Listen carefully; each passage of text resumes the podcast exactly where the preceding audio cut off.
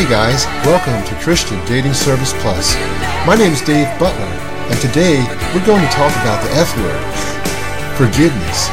In my mind, learning how to forgive is probably the hardest but most important ingredient in any successful relationship, including dating relationships. Let's listen in.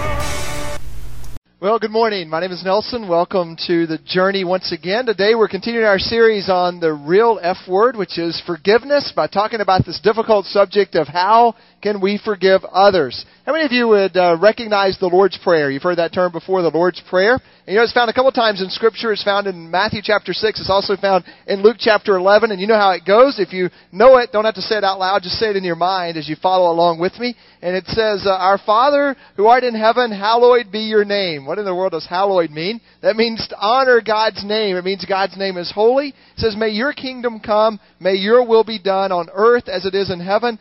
Give us today our daily bread, and forgive us our sins, just as we forgive those who have sinned against us. And lead us not into temptation, but deliver us from the evil one. For thine is the kingdom, and the power, and the glory forever. Amen. You've heard that before many times, I imagine. Did you catch that verse? Kind of in the middle of the prayer, it says, And God forgive us our sins, just as we forgive others. I put it in your outline from Luke 11, verse 4, snuck away in the middle of the Lord's Prayer, that little phrase.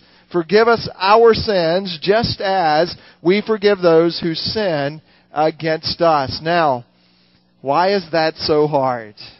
I mean, it's one thing to ask God to forgive us, and uh, that's what we talked about a couple of weeks ago at Easter. Last week we talked about forgiving ourselves because sometimes, even though we know God has forgiven us, we have a hard time forgiving ourselves. But then today we're talking about one of the most difficult issues of forgiveness, and that is how do you forgive others? But the Bible says, just as God has forgiven us, then we also must forgive others. And yet, this is tough stuff.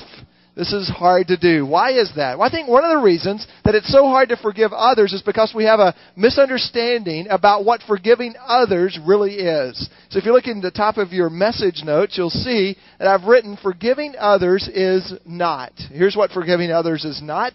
Number one, forgiving others is not justifying their actions justifying their actions. You see, if you've been harmed in the past, if you need forgiveness from someone, you don't have to justify their actions. You don't have to say things like, well, they were under a lot of stress, or, you know, they were, they were under a lot of pressure, or, well, I certainly don't think they meant it that way. Forgiving others is not justifying their action. Second, written in your notes, forgiving others is not trusting the passage of time.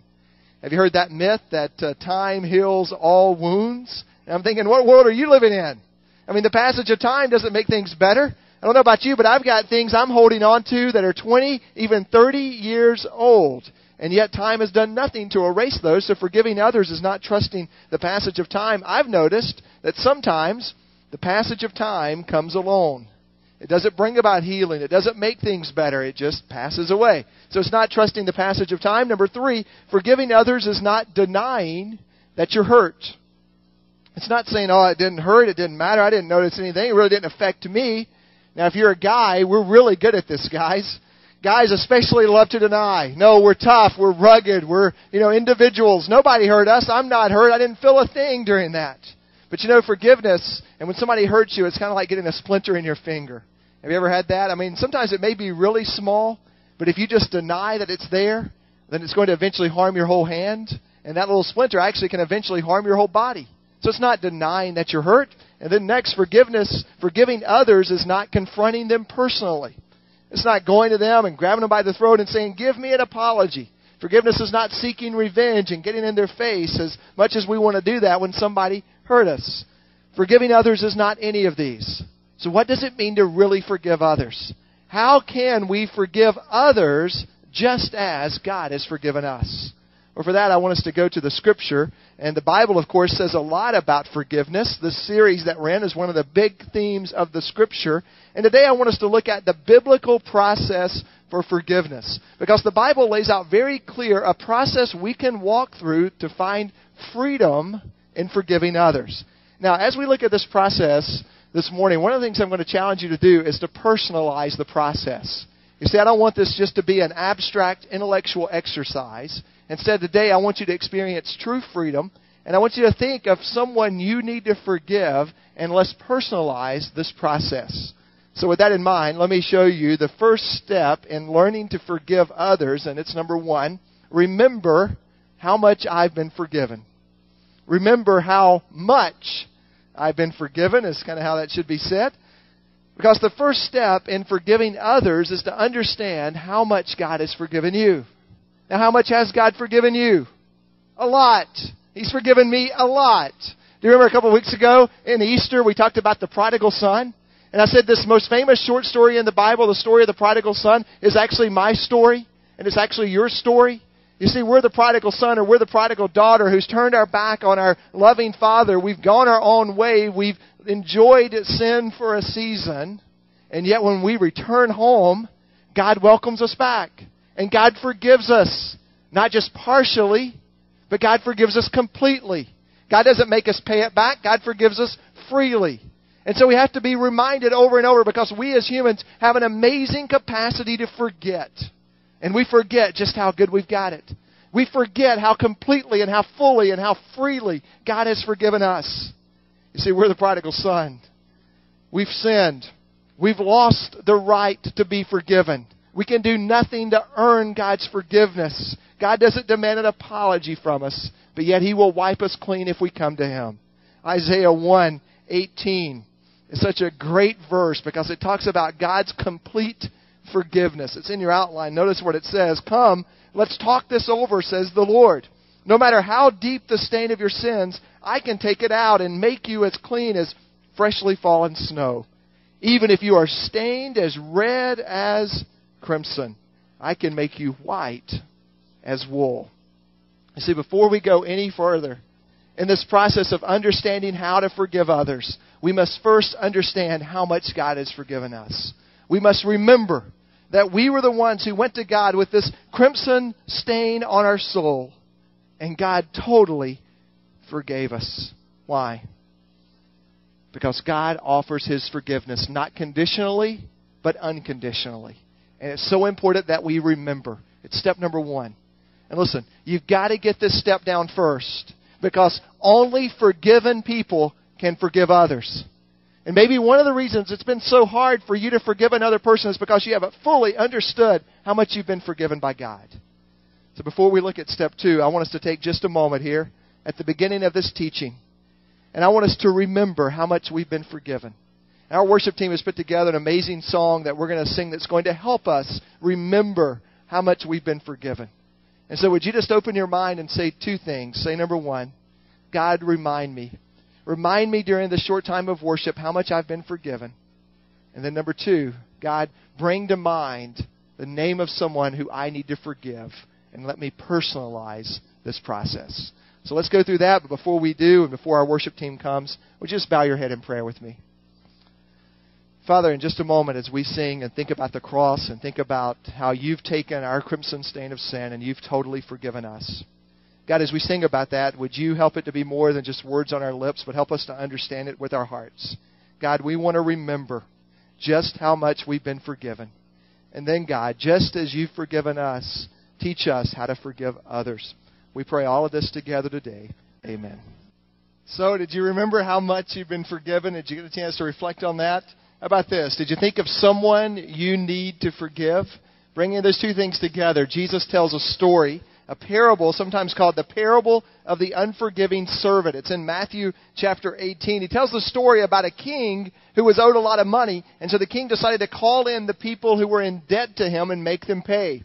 And so the first guy the king called is a guy who owed him millions of dollars. And so the guy who owes the millions comes before the king, and the king says, You owe me millions, pay up. And the guy says, I don't have the money. And so the king said, Well, I'll throw you, your wife, and your children in prison. That's what they did in those days. That's kind of what they do today if you've ever missed a credit card payment. And so that's what they did. And the guy fell on his knees, the person who owed the millions, he fell on his knees before the king and he said, King, these words, O king, be patient with me and I will pay it all back. Now, first of all, he was probably telling a lie because millions of dollars in those days would have been more than the whole gross national product of the nation. So certainly wouldn't have been able to pay it all back. But look what the king did. The king, it says, was filled with pity for him, and he released him and forgave his debt. He says, Don't worry about paying me back. You're free. He had pity on him. Well, the man who was in debt, he left the king. He's walking down the street, and he sees a guy who owes him a few thousand dollars. This man goes up to him. He grabs the person who owes him a few thousand by the throat, and he begins to shake him, shaking the money out of him. And by the way, that was legal in those days, too. If somebody owed you money and you saw him on the street, you had the right to take revenge. So he begins to shake him by the throat. Well, the guy who was in debt thousands fell down in front of the guy who had just been cleared of millions. And this is what he says to him He says, Dear sir, be patient with me and I will pay him back. But his creditor wouldn't wait. He had the man arrested and jailed and thrown into debtor's prison, he, his wife, and his children. Well, the word got back to the king. And the king heard what had happened, and the king was very upset. And they, the king went to the man who he had forgiven millions. Pick the story up in your notes. It's just below the fill in for number two, but don't worry, type A's. I'll get back to the fill in. Go to Matthew 18, 32 through 35. Here's how the story ends. It says, Then the king called in the man he had forgiven and said, You evil servant. I forgave you that tremendous debt because you pleaded with me. Shouldn't you have mercy on your fellow servant just as I had mercy on you? Then the angry king sent the man, the man to prison until he had paid every penny. The story ends, but Jesus continues the commentary and says this That's what my heavenly Father will do to you if you refuse to forgive your brothers and sisters in your hearts. Some strong language. Understand the story? Understand how much you've been forgiven by others? Do you have somebody in mind that you need to forgive? I bet you do. I bet from the very moment we started this message today, you thought of someone. You had a picture in your mind. You began to play the tape of how they had hurt you. Perhaps it was someone who had committed an infidelity towards you. Perhaps it was a lover or a spouse that has hurt you. Perhaps it was a parent that abused you or molested you. Perhaps it was a friend who betrayed you. Or perhaps it was someone at work who unjustly criticized you. You see, what we're talking about today is very personal. How do you forgive others? And even though it may be a bit painful, as we continue to walk through this process, I want you to personalize it. And I want you to think of someone that you need to forgive and think about how you can apply this process to that situation. So the first step is to remember how much I've been forgiven and here's the key to this whole process it's actually step number two. And you can write this down. After you've remembered, now it's time to release. Release the person entirely. The person who you're thinking about in your mind, release them entirely. Now, what does it mean to release? It means to set them free. It means to no longer hold on to the bitterness or the resentment. It means to stop playing the tapes of the incident where they harmed you over and over in your mind. It means to fully let it go, to drop the grudge. And you see, to release a person means you don't have to confront them, repair, or even reconcile. Because releasing is all about your decision. You don't even have to be in conversation with the other person to release them. You can choose to release them. Forgiveness is always a choice. Forgiveness is not an emotion, it's a choice. And in this step of the process, you make the choice to forgive them. And when you make that choice, tremendous freedom is yours. But you see, a lot of you, instead of releasing a person, you're holding a, a grudge toward a person. Got any grudges in your life? I read this week that holding a grudge is like drinking poison and hoping the other person will get sick. Have you ever done that? Have you ever held a grudge? Are you ready to release that person? Do you want to walk out of here today free and experiencing the joy that God wants to give you when you forgive others? You see, look, I think a lot of you probably understand this intellectually. You've got it with your head, the idea that you should release others. But I wonder if you've ever done that emotionally. Have you ever worked this process of releasing a person emotionally? And I know this can be difficult. So let me just give you a couple of practical ways that you can release a person entirely. These are not necessarily biblical ways, they're not anti biblical ways, but these are some ways psychology has taught us that we can release a person. For example, in psychology, they teach one of the things that you can do is you can take out a piece of paper and you can sit down and you can write a letter to the person who has offended you. And in that letter, you can say whatever you want to. You can say how much they've hurt you. You can say how it felt. You can say all that stuff back to them that you wanted to say if you ever had the chance. You can write it all down. But then at the end of that letter, you say that you release them. You say you're setting them free. You're no longer holding this to them. And then you take that letter and you fold it and you put it in an envelope and then you never mail it. it goes in a drawer somewhere. It's your release papers. It's the freedom. And you know, as silly as that might sound, it'll work. It'll set you free because there's something about taking action on what we're talking about today that works. Now, other times it's taught that you can sometimes sit down with someone and have an imaginary conversation. So in your room, you can pull up a chair and you can pretend the person's there in that chair and you can have this conversation. And the cathartic release of this imaginary dialogue allows you to release them.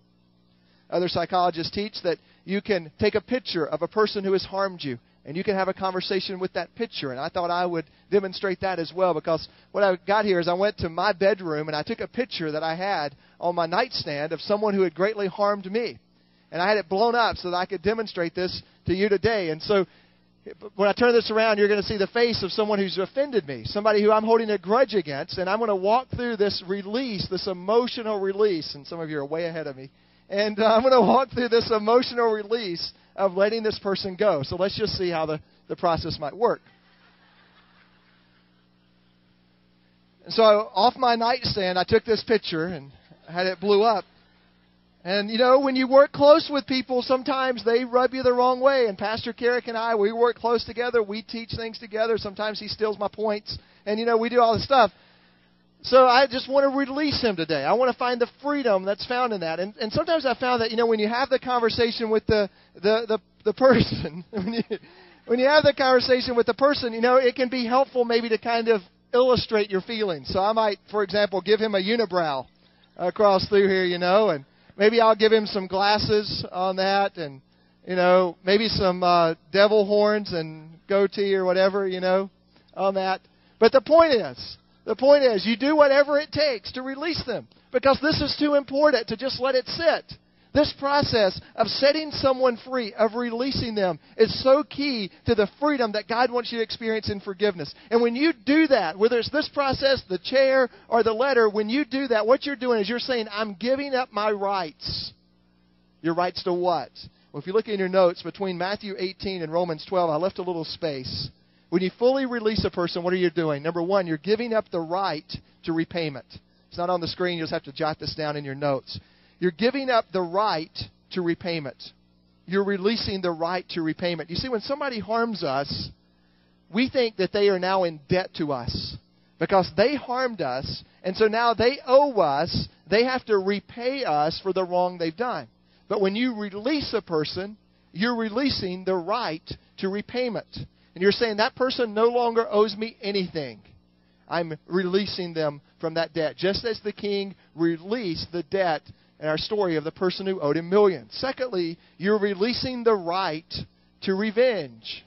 The right to revenge. Because when somebody harms you, it's natural to want to get revenge. You want to have that conversation with them. You want to let them have it. You really want to go at it with them. But when you fully release them, you say, No longer am I going to seek revenge. You know, really, you don't have to anyway, because revenge is not your job. God says He'll take care of that. Romans 12, 17, and 19 in your notes, it says to us, Never repay, never pay back evil for evil to anyone. Do things in such a way that everyone can see you are honorable. Dear friends, never avenge yourselves. Leave that to God. For it is written, I will take vengeance. I will repay those who deserve it, says the Lord.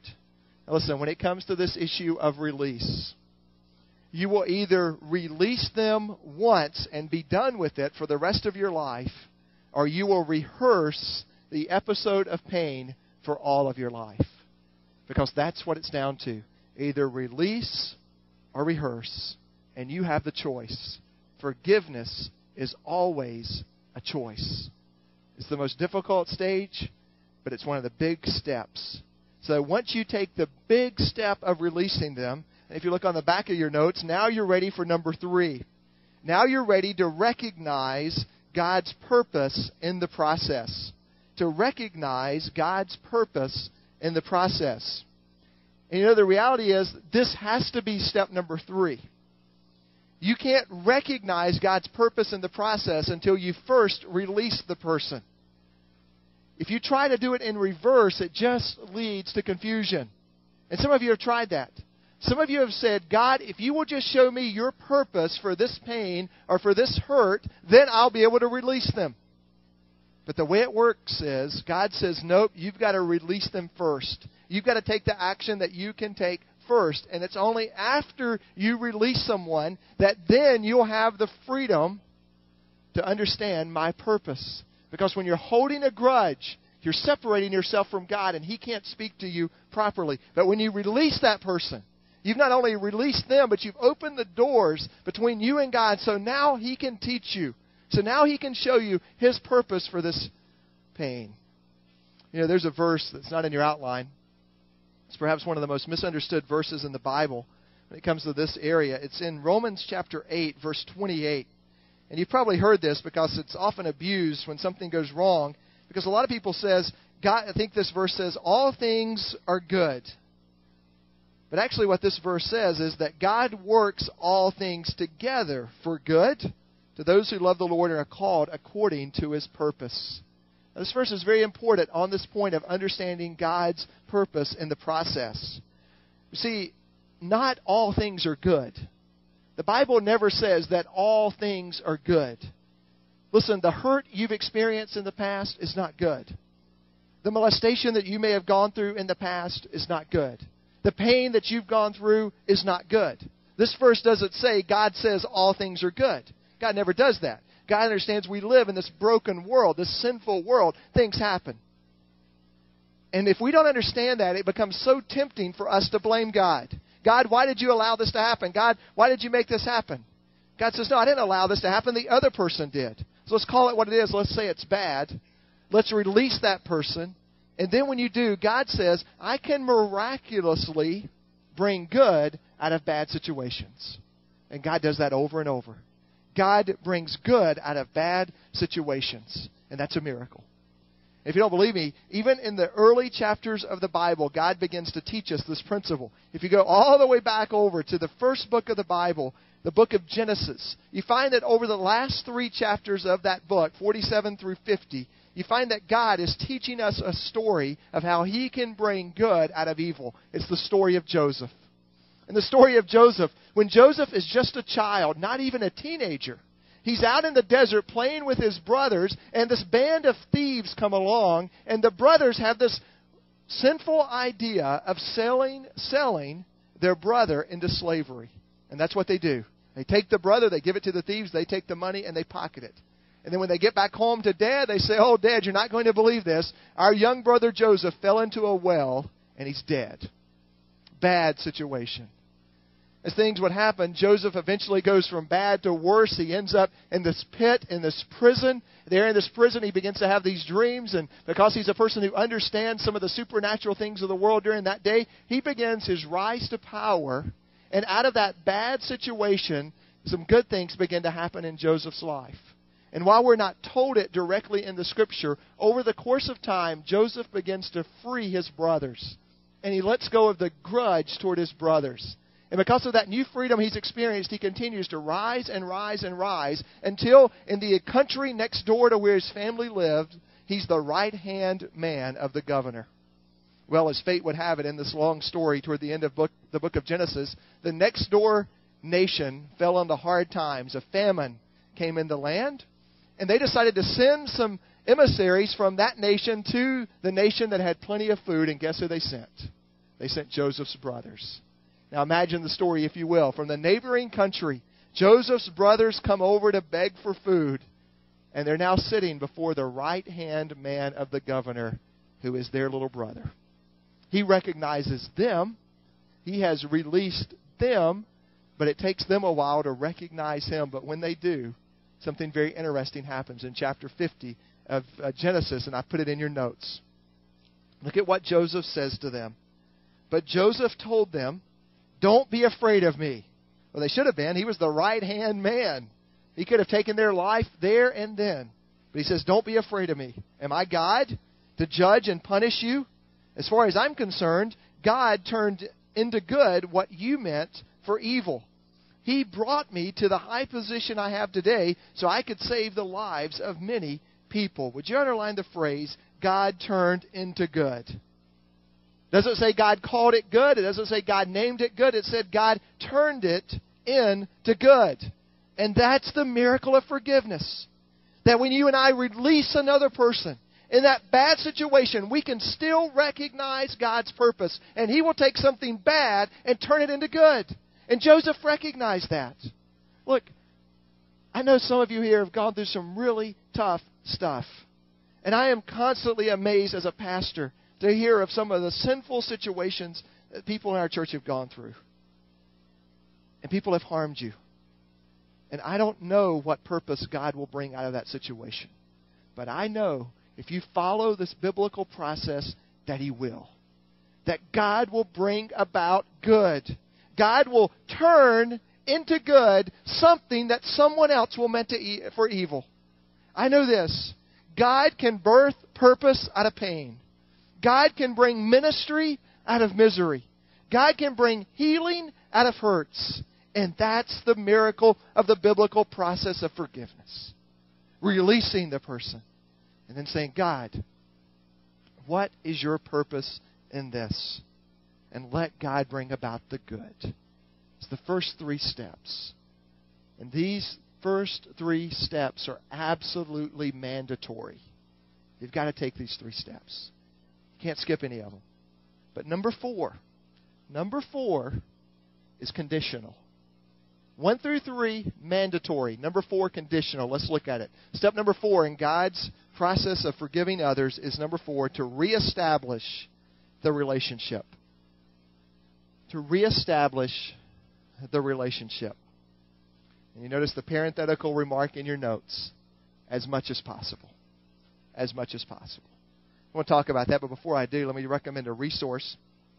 One of the things that's really helped me in this study of forgiveness is this book here called The Gift of Forgiveness. And some of what I want to teach in this particular point about how far do you go in reestablishing the relationship, I learned from a great Bible teacher named Charles Stanley. And we have some of these books available on the resource table if you're interested in learning more, but I just wanted to give credit where credit is due.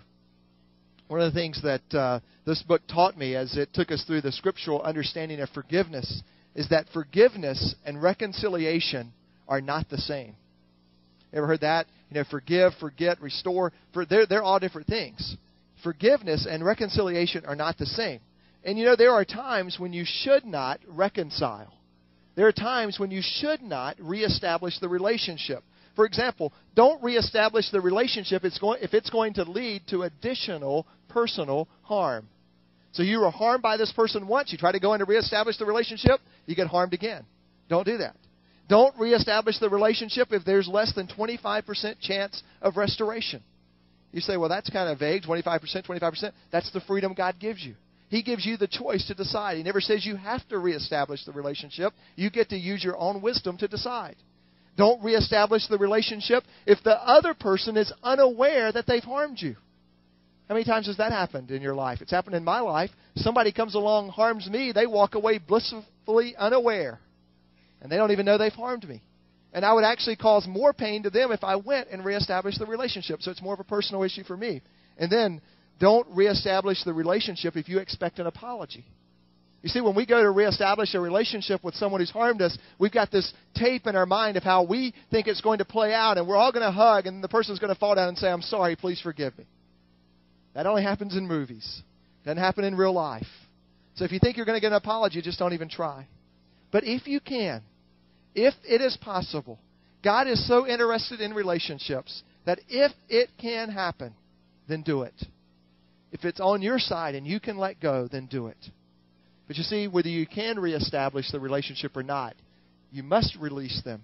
And you must look for God's purpose in that. And then the Bible says that if you can't reestablish the relationship, what you can do is you can begin to act toward that person in good ways. Let me explain that. Look in your notes. Romans 12:21. As a matter of fact, go ahead and find your place there and let's read this verse out loud together from Romans chapter 12 verse 21. It says, join with me, "Don't let evil get the best of you, but conquer evil by doing evil." No, that's what we want to do, right? I mean, two wrongs make a right. let's take evil and conquer evil with evil. You came down on me, I'll come down on you even harder. But that's not what the Bible says. Let's read it again, and this time I'll try to get it right. Here we go. Don't let evil get the best of you, but conquer evil by doing good. What does that mean? Means even if you can't reestablish the relationship, that's the ultimate good. Reestablish the relationship. But if you can't, you, sta- you can still act in a good way toward that person. You may have to do this privately. Not publicly, but privately. You begin to change the way you think, and you think good thoughts about that person. You begin to pray not God's vengeance, but God's blessing on that person.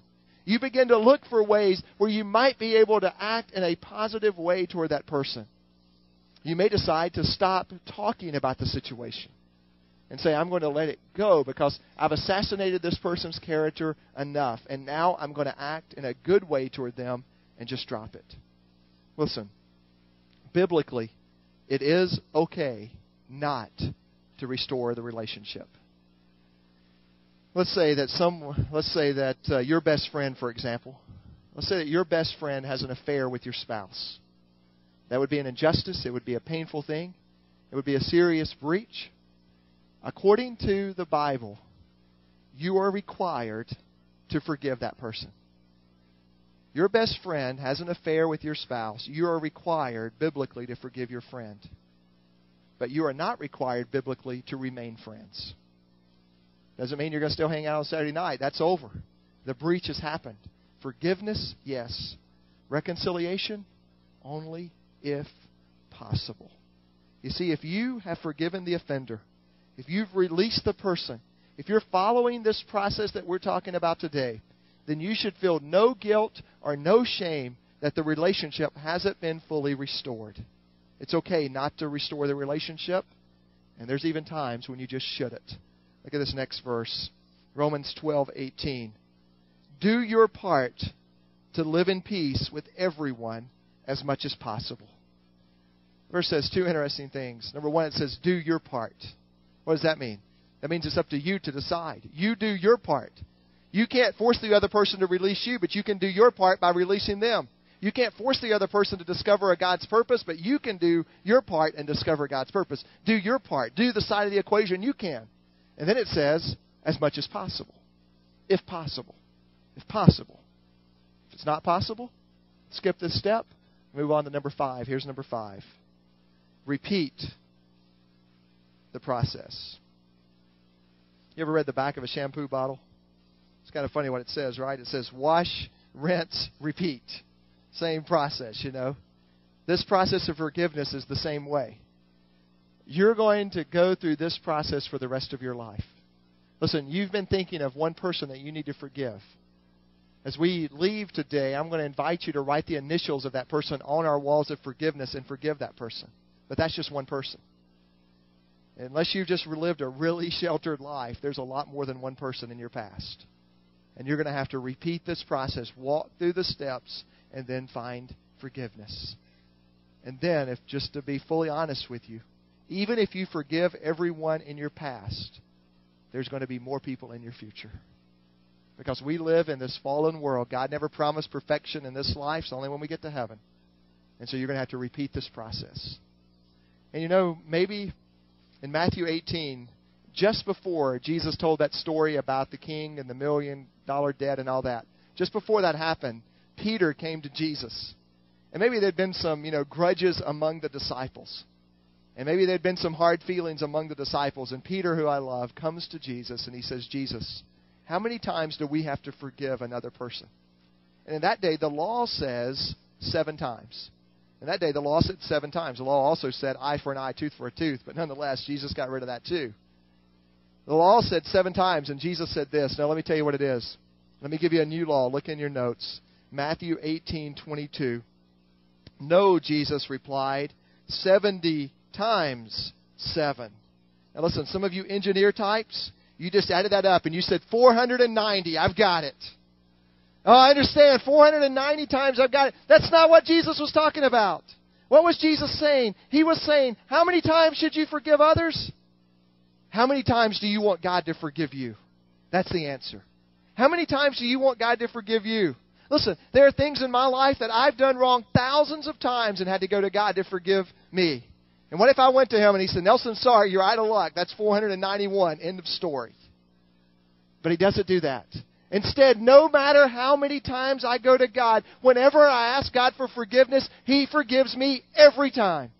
Every time. And so when we are hurt by other people, and we go to God and say, God, how many times do I have to forgive them?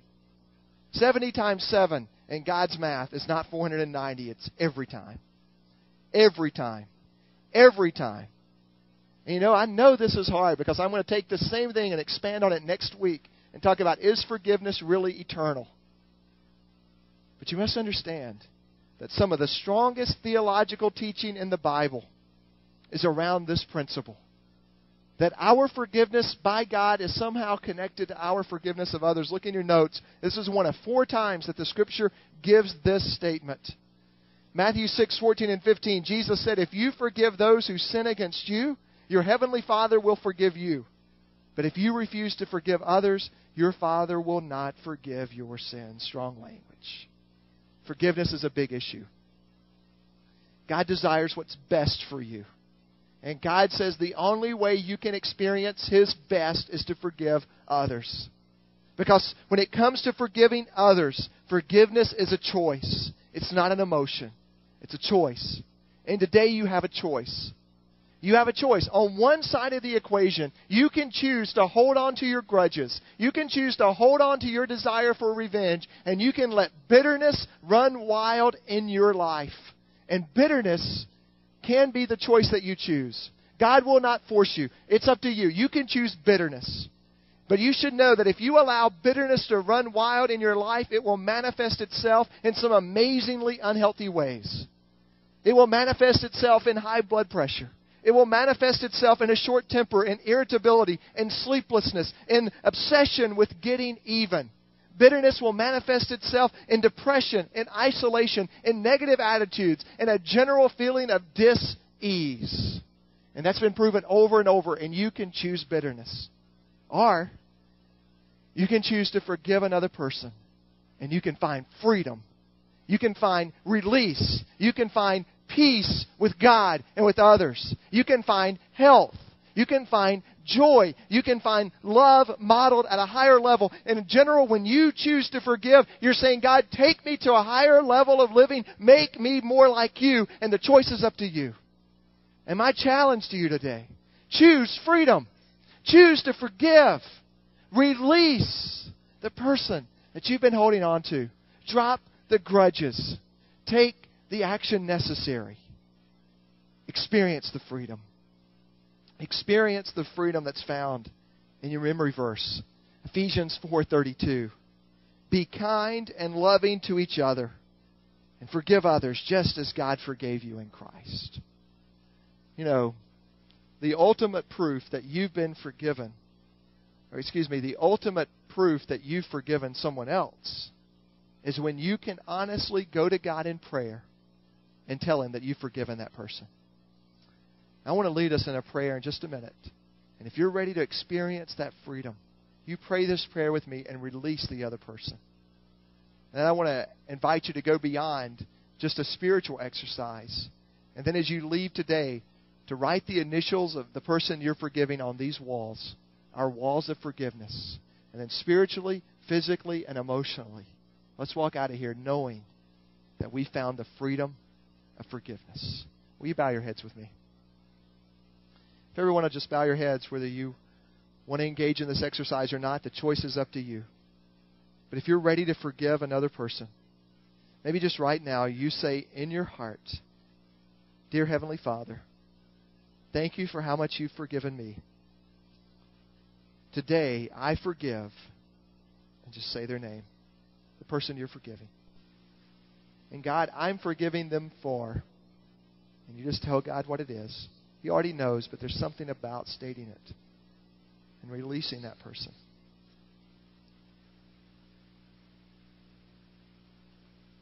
Just continue to pray. Say, God, show me any action I need to take to reestablish the relationship.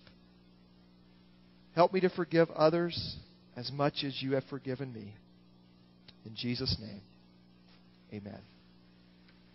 As we depart here today, if you prayed that and you found that freedom, there's going to be some people at the walls in the back with the markers. And I just want to invite you to get that, wall, get that marker and on our wall of forgiveness, write the name of the person. And that's your statement, your signature of forgiveness. And you can do that today.